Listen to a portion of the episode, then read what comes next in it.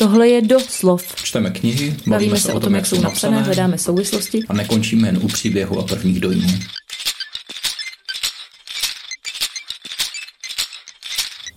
Perspektiva. Představte si Čechovou povídku Tesknota v první osobě. Stařec, který nám vypráví, že mu právě zemřel syn.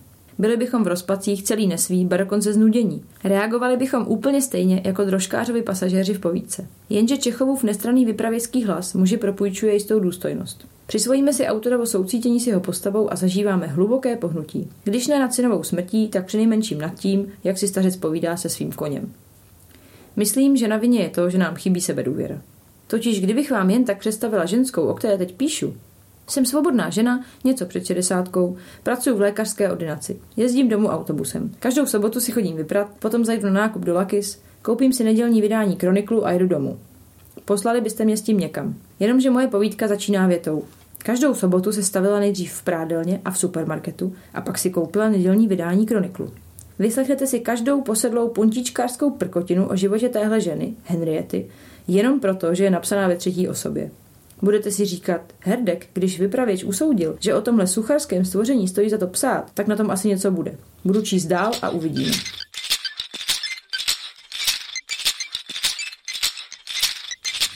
Výbor z povídek americké autorky Lucie Berlin vyšel v Argu česky v roce 2019. Jmenuje se Manuál pro uklízečky, ale není úplně kompletní a neodpovídá tomu americkému originálu. Je to tak? Eh, Je to tak, eh, ten americký originál je poměrně bychle a vlastně zároveň eh, stejný název nesl nějaký menší výbor, který vyšel už tuším někdy před lety. Tohle je vlastně tím pádem výběr z výběru. Přeložila ho Martina Knápková a je to sestavený takovým způsobem, že vlastně to nejde úplně ani chronologicky, ani nějak tematicky, spíš se tam ty jednotlivý styly povídek a místa, kde se odehrávají, střídají. Nicméně je spojuje, řekla bych, silná autobiografičnost. Oba ty výbory spojuje to, že vyšly až po smrti autorky.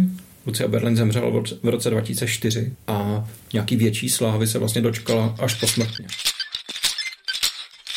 Lucia Berlin není úplně outsiderka, vycházely jí povídky v časopisech, vycházely jí nějaký knížky u menších amerických nakladatelů. Nicméně až do své smrti vlastně se nijak zásadně neproslavila.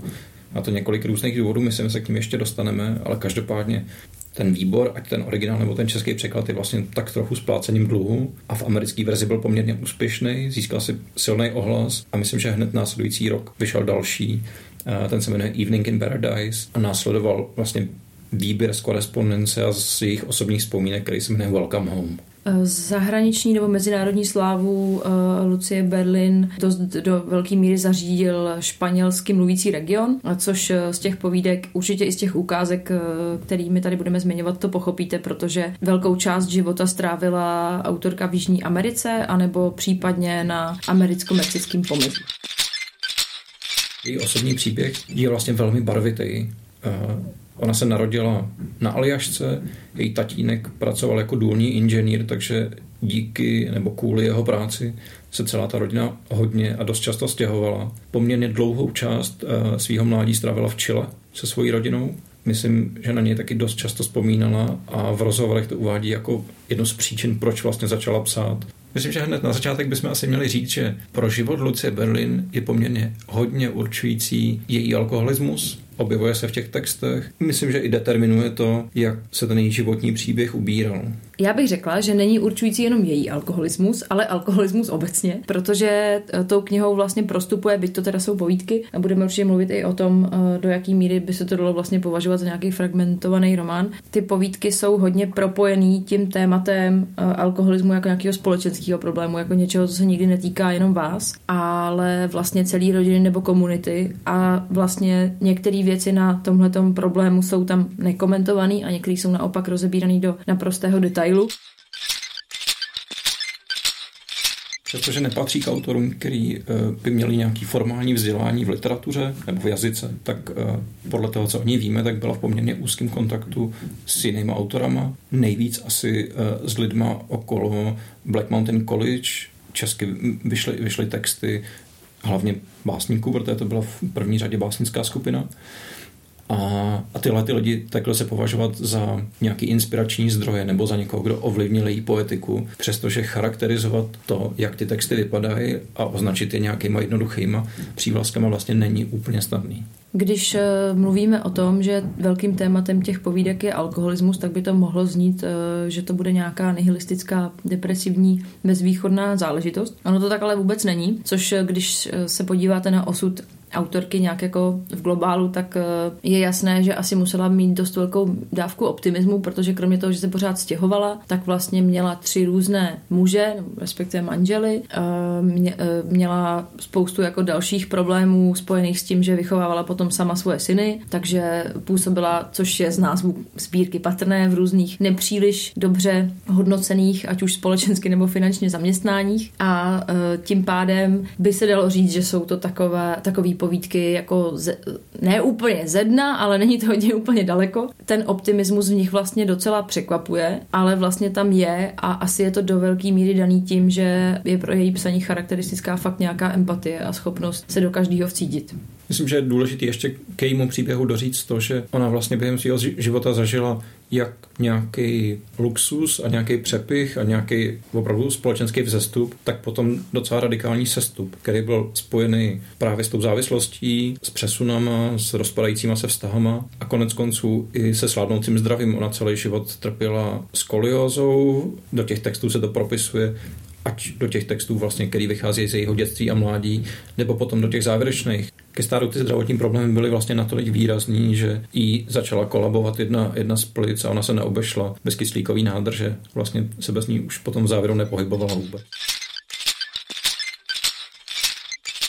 Ona vlastně popisuje v jedné povídce třeba dům plný služebnictva v Chile a potom vlastně díky tomu, že měla už tehdy, nějaký zdravotní komplikace a byla vlastně rok v nemocnici, tak potom v momentě, kdy se vynořila zpátky do toho světa mezi zdraví lidi, tak už její rodina na tom byla zase finančně úplně jinak. Bychom taky měli zmínit, že sice jde o autofikci, ale ty povídky mají různý hlavní hrdinky. Vlastně v té anglické verzi, si se nepletu, jsou některé vyprávěný i z pohledu mužů. Nicméně tady v té jsou všechny vlastně z nějaký ženské perspektivy. E, mění se tam e, jména, často teda je to nějaká Lu nebo, nebo Lucia nebo něco takového, ale jsou tam i nějaký jiný jména, Carlota a tak podobně. Ale vlastně, jak některé témata procházejí jako linka tou knihou, tak je vám jako čtenářům jasný, že se jedná o autorku a že je to prostě jedna ta samá osoba, protože vlastně potkáváte stejné postavy a potkáváte nějaký podobný třeba věci v historii té postavy, ze který je jasný, že vlastně jde o tu též osobu. Na několika místech se tam objevují rodinní příslušníci, kteří jsou tu s nás a tu obtížnější rozpoznatelný. Několikrát se tam objevuje její sestra, dědeček, rodiče a myslím, že v těch závěrečných textech, pokud to bereme chronologicky, tak i synové. Zároveň je k tomu dobrý poznamenat, že ona sama v rozhovorech uváděla, že má ještě poměrně hodně textů, který leží v šuplíku a který nikdy vydat nemůže z toho důvodu, že by pro její blízký byli příliš nepříjemní ne, nebo uh, příliš trapní ne, nebo by je uváděli prostě do příliš velkých rozpaků což vzhledem k některým těm povídkám by mě fakt zajímalo, co ještě může být, protože eh, ne, že by úplně ty svoje příbuzní šetřila, prozrazuje na několikrát dost jako špatné věci a zároveň nejvíc ze všech na sebe, to je jako důležitý říct, že to rozhodně není tak, že by psala o své rodině nějak negativně a sebe šetřila, ale třeba taková povídka, kdy její dědeček, prostě stárnoucí nebo už starý uh, rasistický zubař vlastně si se rozhodne, že si vytrhá zuby a vyrobí si protézu podle nich, tak to teda byl opravdu silný zážitek a je docela, jako myslím, že je druhá snad ta povídka nebo třetí, takže řekla bych, že člověk z toho úplně ještě nedokáže poznat, kolik jako poetiky a kolik zajímavých pohledů na svět bude následovat tady po této krvárně, takže nenechte se odradit. Když teďka trochu odhlídneme od toho, že v těch textech, těch povídkách hodně vychází z vlastní zkušeností, ať už přímo do nich promítá sebe nebo své okolí. Kdo jsou, Máro, teda hlavně ti hrdinové nebo ty další postavy, které se v těch textech objevují?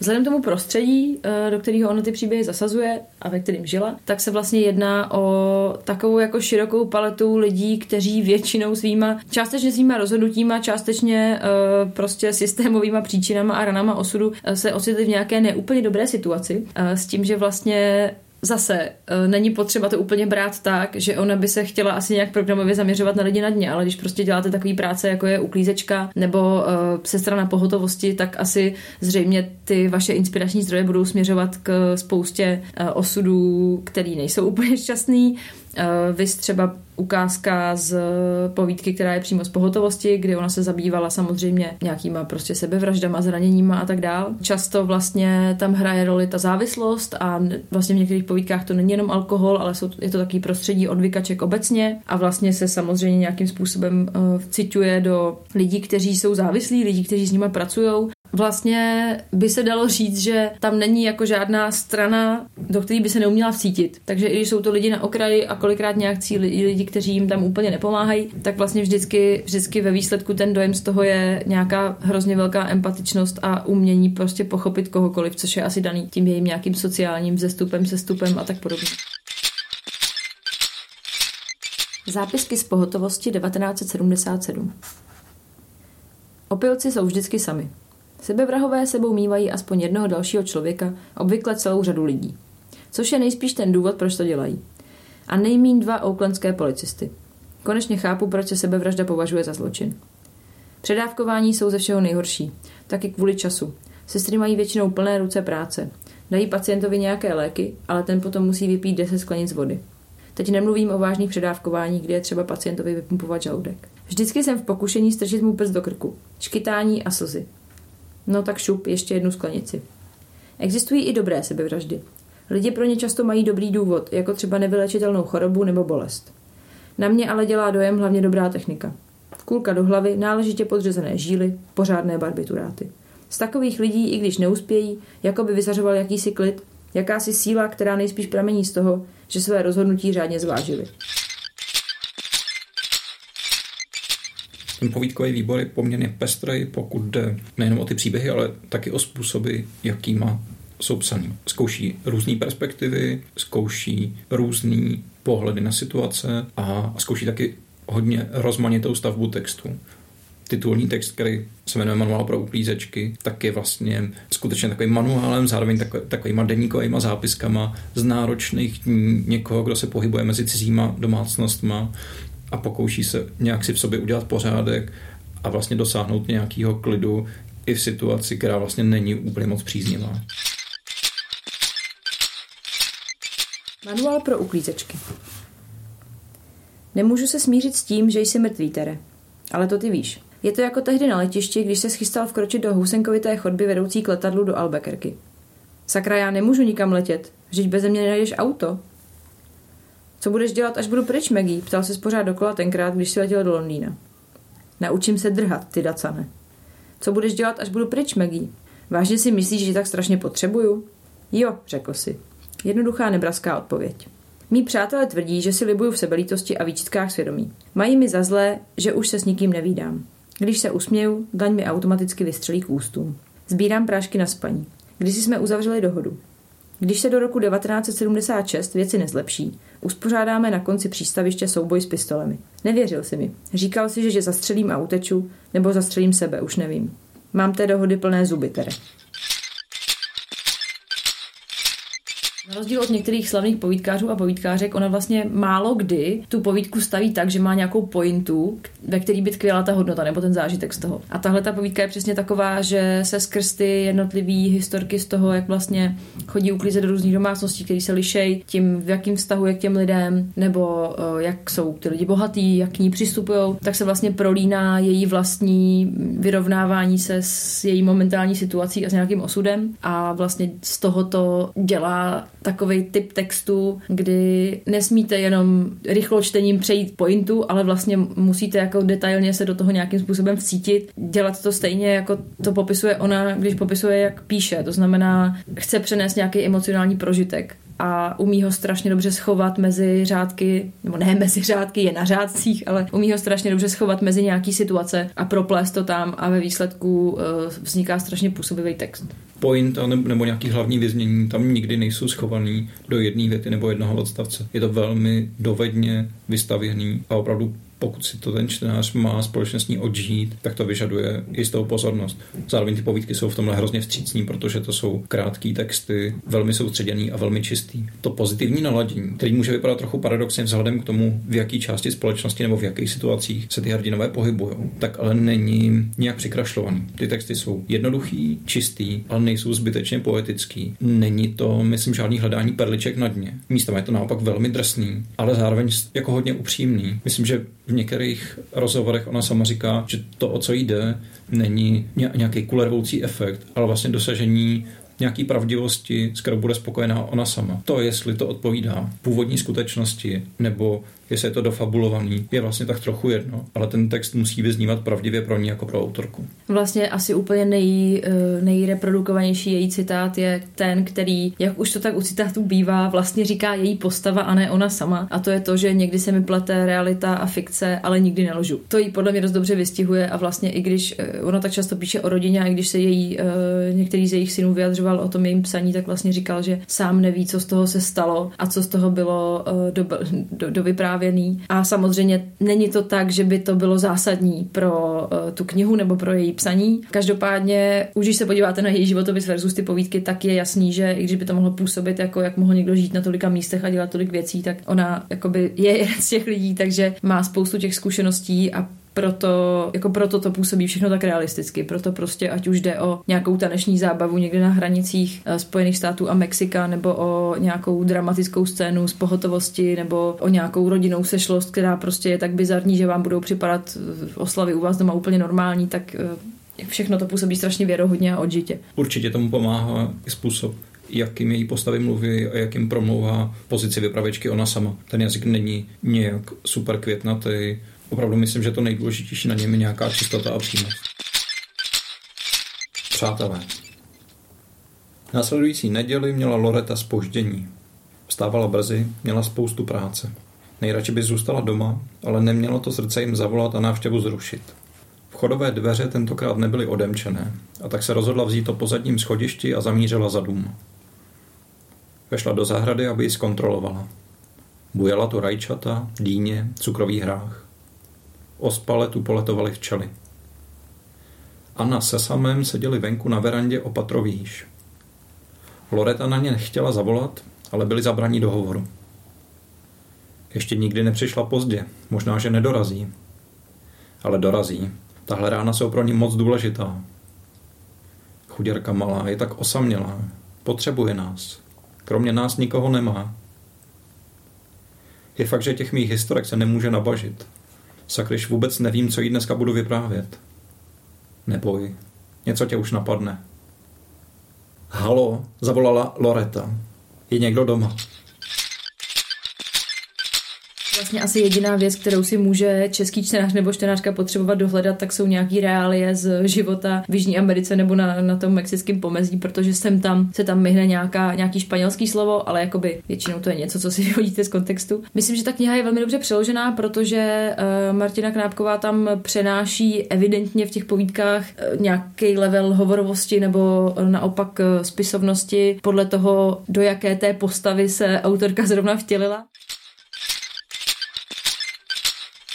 Můj žokej. Práci na pohotovosti mám ráda. Člověk tu aspoň potká spoustu chlapů. Opravdových chlapů, hrdinů. Hasičů a žokejů. Na pohotovosti jsou pečení vaření. Žokeji mají nádherné rengeny. V jednom kuse si lámou kosti, ale vždycky si to jen ofačují a nastoupí v dalším závodě. Jejich kostry vypadají jako stromy, jako zrekonstruovaní brontosauři. Rengeny svatého Šebestiána. Žokeje dávají na starost mě, protože umím španělsky a většinou jsou to Mexičani. Můj první žokej se jmenoval Muñoz. Můj ty bože. Jsem zvyklá lidi svlékat a nic na tom není, trvá to jen pár vteřin. Ale Muñoz tam ležel v bezvědomí jako zmenšení na nějakého astéckého boha. Jeho oblečení bylo tak komplikované, že jsem si připadala, jako bych prováděla nějaký složitý rituál. Rozčilovalo mě to, protože to trvalo hrozně dlouho, jako u myšimi, kde trvá tři stránky sundat dámě kimono. Jeho purpurová saténová košile měla na rameni a na obou drobných zápěstích spoustu knoflíků. Kalhoty měly složité šněrování zavázané na předkolumbovské úzly. Holínky mu smrtěly hnojem a potem, ale byly měkounké a křehké jako popelčiny střevíčky. Pořád spal jako začarovaný princ. Který další povídky na tebe udělali nejsilnější dojem? Eh, tak já bych zmínila třeba povídku Tygří zuby, která vlastně vypráví příběh dvou sestřenek nebo eh, situace ze života dvou sestřenek, eh, který řeší obdobný problémy s láskou, utíkajícíma manželama a partnerama, s chystající se rodinou sešlostí, kterou, který by se obě rády asi vyhly, ale úplně na to zase nemají morál. Je tam vlastně taková hodně silná scéna z potratové kliniky, kdy se rozhodne eh, jedna z těch sestřenek, jako by naše hlavní hrdinka, že prostě půjde na potrat. Mně na tom přišlo strašně zajímavý, že je to vlastně Amerika. Je to něco, co my máme asi dojem díky nějakým kulturním vlivům, že je nám to hrozně blízký. A já si ráda v povídkách vybírám takový ty výbory, jakože egyptských autorů a iránských a afgánských, nevím jakých, ale tady zrovna ty ty zuby mi skvěle dokázali, že vlastně jako poznat osudy lidí, kteří žijou úplně jinak než vy, se dá i z kulturního okruhu, o kterém máte dojem, že ho máte zmáknutý. Plus ještě navíc eh, i v těch tygří zubech i v spoustě jiných povídek v tom eh, výboru jsou znát nějaký kořeny toho, co prostě se řeší i dneska. Tím, že je to vlastně z toho mexicko-amerického pomezí a je tam znát nějaký dobový eh, ne, nějak neskrývaný třeba rasismus nebo prostě uh, nějaký rozpory mezi uh, katolíkama a těma ostatníma, tak je to strašně zajímavý a já jsem až sama byla jako překvapená, jak moc to pro mě bylo v tomhle ohledu zajímavý a obohacující. Tygří zuby. Vládlo tam takové ticho, že mě překvapilo, když jsem v pokoji uviděla 20 dalších žen, samé američanky. Tři z nich byly mladé dívky, skoro ještě děti v doprovodu matek. Ostatní tu seděli významně sami a pročítali si časopisy. Čtyřem už bylo přes 40, možná i přes 50. Přechodová těhotenství, říkala jsem si. A ukázalo se, že mám pravdu. Zbytku bylo sotva 20 nebo lehce přes 20. Všechny vypadaly vyděšeně, rozpačitě a hlavně velice zahanbeně. Provedli totiž strašnou věc. Hanba jim. Nezdálo se, že by mezi nimi fungovalo nějaké solidární pouto. Sotva dali najevo, že zaznamenali svůj příchod. Jakási těhotná Mexičanka vířila po podlaze špinavým mokrým mopem a zírala na nás neskrývanou zvědavostí a opovršením. Pocítila jsem k ní neopodstatněnou nenávist. Co říkáš svýmu farářovi, ty mrcho? Že vychováváš sedm děcek bez manžela? Že ti nezbývá, než pracovat na tomhle bezbožném místě, jinak byste neměli co do huby? Pro boha tak nějak to nejspíš bude. Najednou mě přepadlo vyčerpání, bezbřehý smutek. Nad jejím osudem, nad osudem nás všech v téhle místnosti. Mě udělali silný dojem vlastně všechny texty, ve kterých vystupuje sestra Sally, kterou vlastně Lucia Berlin zachycuje hlavně v době, kdy už Potom ta sestra umírala na rakovinu v Mexiku, kde žila se svojí rodinou.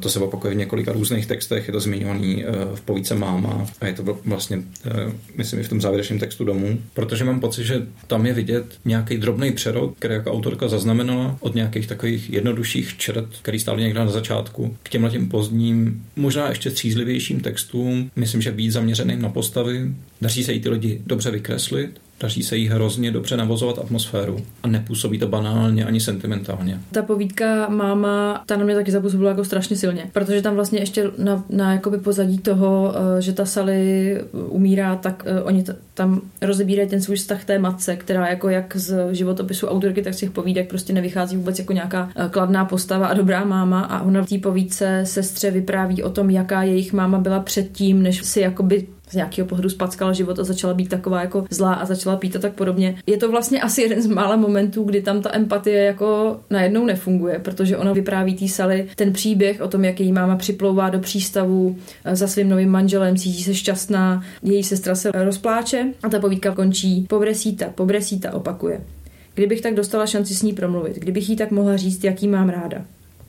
A její sestra jakoby říká, to já, já s ní soucit nemám. Že vlastně ta její matka, o který toho asi věděla nejvíc ze všech lidí na světě a o který zároveň taky přesně věděla, jako jaký má ty démony a co se jí v životě stalo a tak podobně, tak k ní tak laskavá nebyla, protože prostě ten osud asi znala až příliš dobře a měl na ní až příliš velký dopad.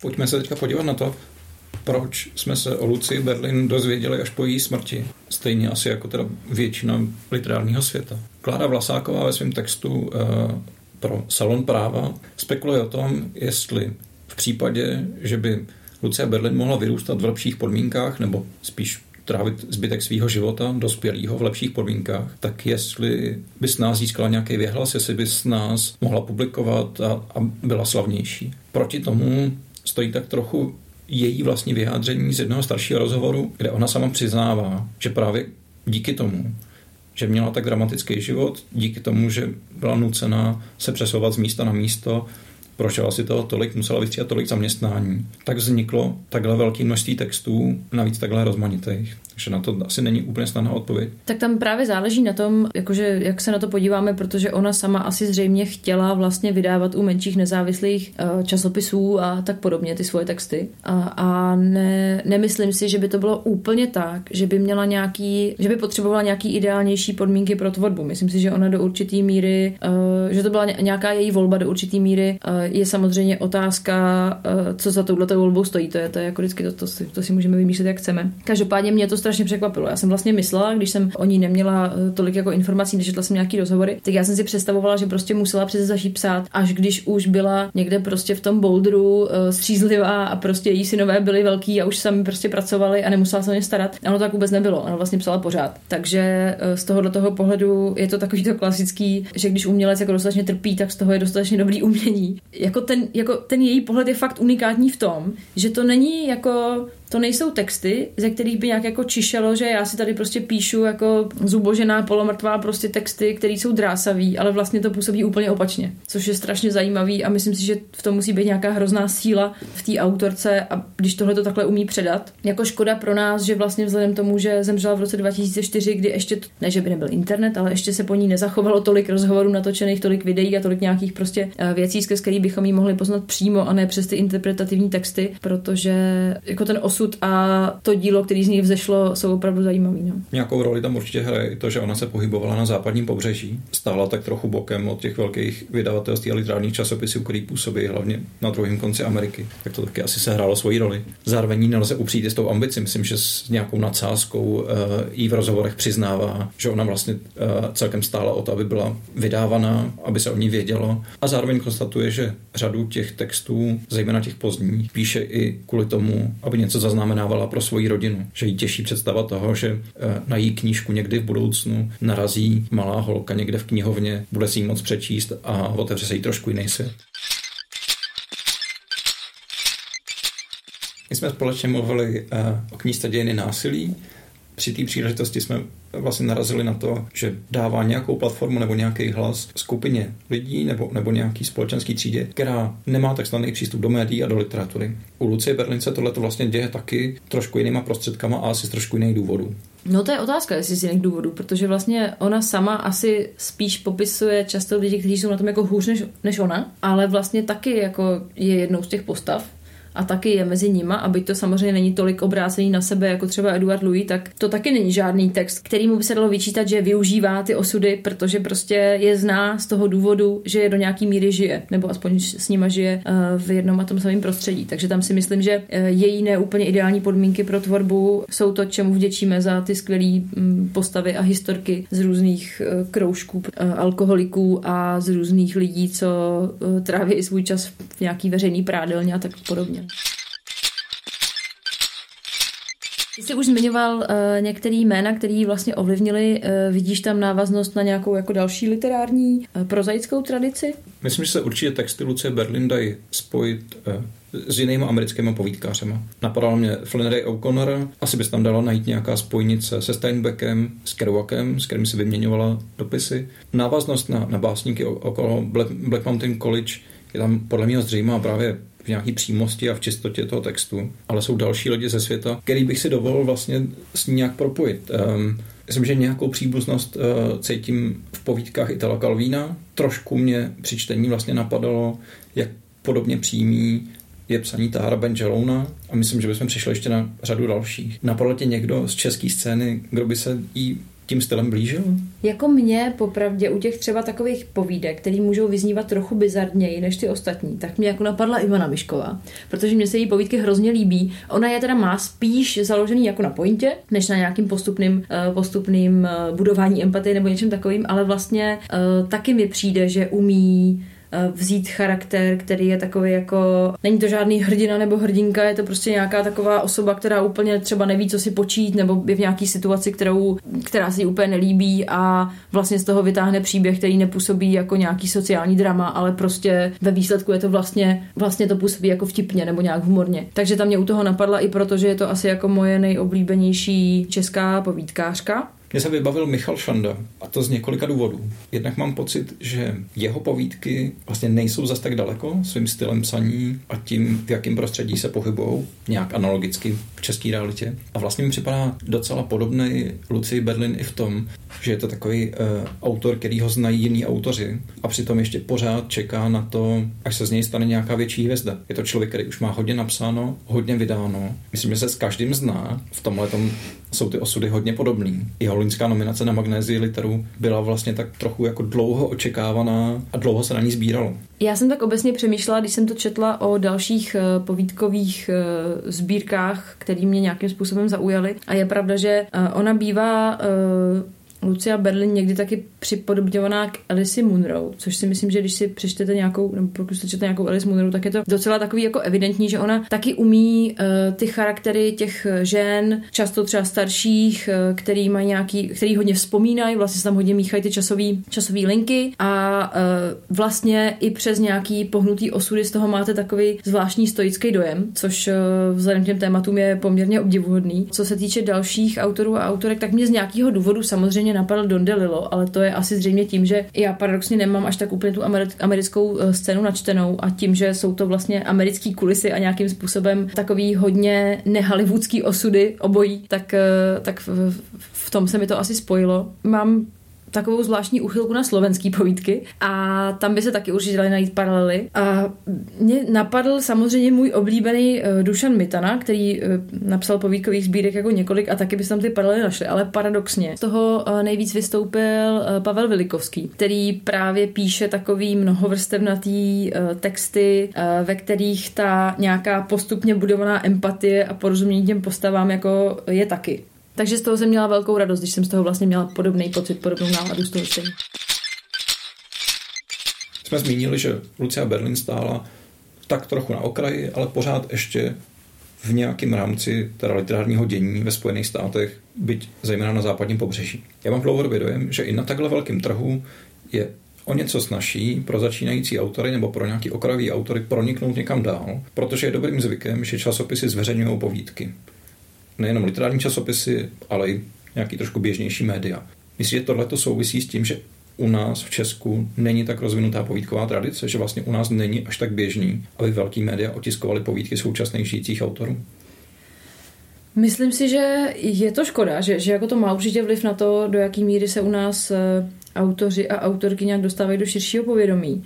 Mně, jako mě popravdě chybí eh, ve spoustě nějakých periodik povídky, úplně jako by tam chybějí křížovky. Prostě taková ta věc, která bez ohledu úplně na to, jestli zrovna se číst zpravodajství nebo prostě nějakou analýzu, tak jakože většina čtenářů na to někdy náladu mít bude a prostě uh, já třeba i jako v hostu kolikrát prostě se mi nechce číst kritiky, ale chci si přečíst povídku nebo dejme tomu nějakou poezii a jako chybí to tam hodně. Mně právě připadá, že takhle se dá objevit spousta zajímavých autorů. Myslím si, že spousta čtenářů a čtenářek, včetně mě, takhle objevila třeba uh, Kristen Roupenian, který teďka vyšla vlastně u hostů povídková sbírka, uh, která napsala povídku do New Yorkeru, která byla úplně jako úžasná, byla jako mezi těma lepšíma povídkama, který potom najdete v té knize, ale mě tohle to přesně baví, jako ten, tenhle ten jako referenční systém, kdy editoři nějakého uh, prostě média považují toho člověka za natolik talentovaného a zajímavého, že vlastně chtějí otiskovat jeho povídky a díky tomu vlastně vy objevíte nového autora, aniž by to bylo jenom přes anotaci nebo přes nějaký jiný kanály, tak vlastně máte kus jeho textu, víte, jestli vám sedne a prostě můžete nějakým způsobem toho člověka začít proskoumávat. K tomuhle se sluší dodat, že zrovna New Yorker má výbornou sérii podcastů, která se jmenuje New Yorker Fiction Podcast, kde autoři čtou povídky jiných autorů, kteří už dřív vyšli v New Yorkeru, takže je to trochu posunutý autorský čtení, osobitý výběr někoho, někoho, kdo má třeba zrovna novou knížku a tímhle tím připomíná nějaký starší text. A je to velmi dobrý vodítko právě na zajímavou četbu, která vám dřív mohla utéct.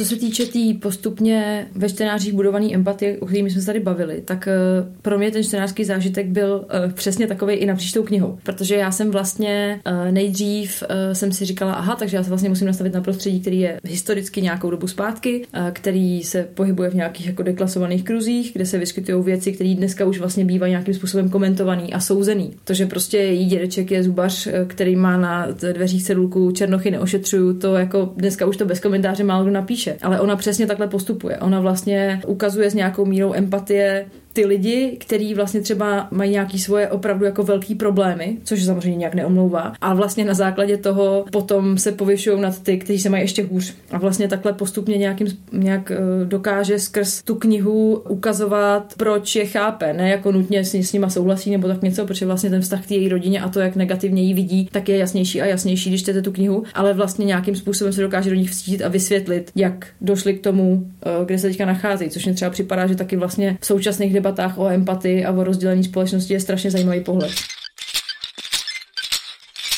Myslíš, že se celý ten povídkový výbor dá chápat jako nějaký celek, a teď myslím příběhově? Je podle tebe správný nahlížet sumu těch povídek jako nějaký fragmentovaný román nebo něco podobného? No je otázka, co by na to řekla autorka sama, když prostě psala povídky. Ale na mě to tak působí. Já mám tohleto na povídkových uh, sbornicích nebo souborech ráda, uh, protože když vlastně většinou jako strašně častá reakce na to, že tohle je skvělá kniha a jsou to povídky je. Já povídky nemám rád nebo ráda. A mně přijde, že uh, to může být několik důvodů a jeden z nich může být i to, že lidi jsou zvyklí si po dočtení nějakého příběhu ho vstřebat a nějakým způsobem ho jakoby absorbovat a prostě zamyslet se nad ním. A to se velmi těžko dělá, když byste to dělali každý 20 stránek. Ale tím, že vlastně vy v té knize postupně pochopíte, že se potkáváte se stejnými postavama nebo s podobnými postavama a může to na vás působit jako celek, tak si myslím, že je to zase o něco čtenářsky jako zajímavější. Zároveň proti tomu stojí ten druhý typ povídkových sborníků, kdy opravdu eh, se tam vystřídá ten svět, vystřídají se tam postavy, vystřídá se tam všechno. Když bychom zabrousili do jako vlastně trochu žánrového světa, tak já úplně strašně zbožňuju povídky od Margaret Atwood, které jsou taková jako spekul- spekulativní fikce, nebo prostě trošku to je líznutý nějakým, nějakým fantazy, eh, kdy ona tohle strašně umí a vlastně na začátku třeba vystaví nějaký svět a postupně ho doplňuje.